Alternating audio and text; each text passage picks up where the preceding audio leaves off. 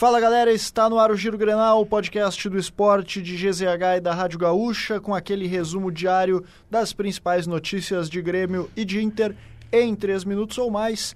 Hoje, quinta-feira, 22 de fevereiro de 2024. Eu sou o Nicolas Lira e hoje aqui comigo, mais uma vez, ele que não deve me aguentar mais aqui no Giro Grenal, Alex Torrealba. Tudo bom, Torrealba? Tudo certo, Nicolas Lira. Aguento e gosto de participar do Giro Grenal. Então e vamos... vai, vai continuar sendo escalado, então. Exatamente. Vamos começar falando sobre ele, o Grenal, que vai acontecer no domingo e já tem a arbitragem definida para o clássico Grenal 441.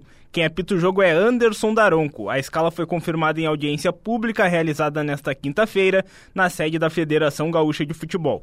Ele terá como auxiliares Rafael da Silva Alves e Maíra Moreira. Os três são do quadro da FIFA e este será o nono Grenal da carreira de Anderson Daronco. E a Federação Gaúcha de Futebol alterou o horário da decisão da Recopa Gaúcha entre São Luís e Grêmio, que acontece no estádio 19 de outubro em Ijuí. O jogo que inicialmente estava previsto para as 8 da noite passa a ser às 7 e meia. Lembrando né, que a Recopa Gaúcha é o encontro entre o campeão estadual e o campeão da Copa FGF de 2023.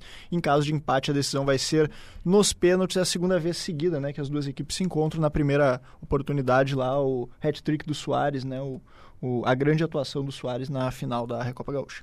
É, e com o Renato preparando estratégias para reforçar o sistema defensivo, uma das novidades no time do Grêmio pode ser Duqueiroz. Jogador que estreou no fim de semana passado na goleada por 6 a 2 sobre o Santa Cruz, pode começar a partida no lugar de Cristaldo. Também há dúvidas no comando de ataque entre João Pedro Galvão e Diego Costa. E no lado esquerdo, Natan Fernandes e Gustavo Nunes disputam posição. E agora a gente fala de Inter porque o volante Fernando já está em Porto Alegre para assinar com o Colorado. O jogador de 36 anos desembarcou nesta tarde na capital gaúcha e disse estar muito feliz com a chance de defender a camisa colorada. Após o desembarque, ele se dirigiu ao CT Parque Gigante para a realização de exames médicos.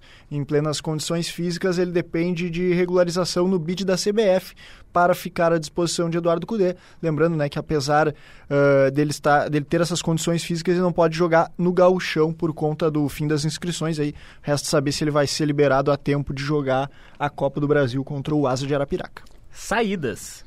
E essas contratações de volantes podem acelerar saídas no Inter, com esses jogadores perdendo espaço. Um desses casos é o de Carlos De Pena. Corinthians e Vasco teriam interesse no atleta, mas até agora não houve propostas oficiais.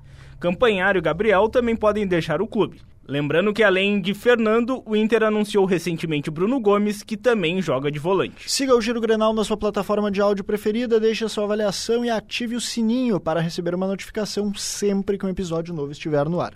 A produção foi minha, Nicolas Lira, técnica edição de áudio dele, Pietro Pezzi, e siga esportesgzh nas redes sociais. E vamos para o pós-crédito, sempre Qual é o maravilhoso. de hoje? Eliminação do Cruzeiro na Copa do Brasil. O, a equipe mineira jogava pelo empate, mas levou 2 a 0 do Souza da Paraíba e deu vexame na competição. Foi um jogo com muita chuva, gramado pesado e tomou dois gols no final do jogo. O que falar do Cruzeiro que fez esse papelão? Sabe que eu vi esse jogo, Torrealba, e o Cruzeiro já estava sofrendo, sofreu durante todo o jogo, né? Sofreu com o gramado pesado, tomou bola na trave no primeiro tempo e ainda assim, depois de não jogar nada, ainda quase se classificou, porque tem esse regulamento bizarro da Copa do Brasil que os times uh, de melhor ranking, né? Os times que jogam fora de casa jogam pelo empate, mas uma certa justiça aí na eliminação do Cruzeiro. E o Souza que tem um dos melhores escudos do Brasil, né? Parece feito no pente lá, né? Do... Exatamente, representa muitos goleiros do nosso país.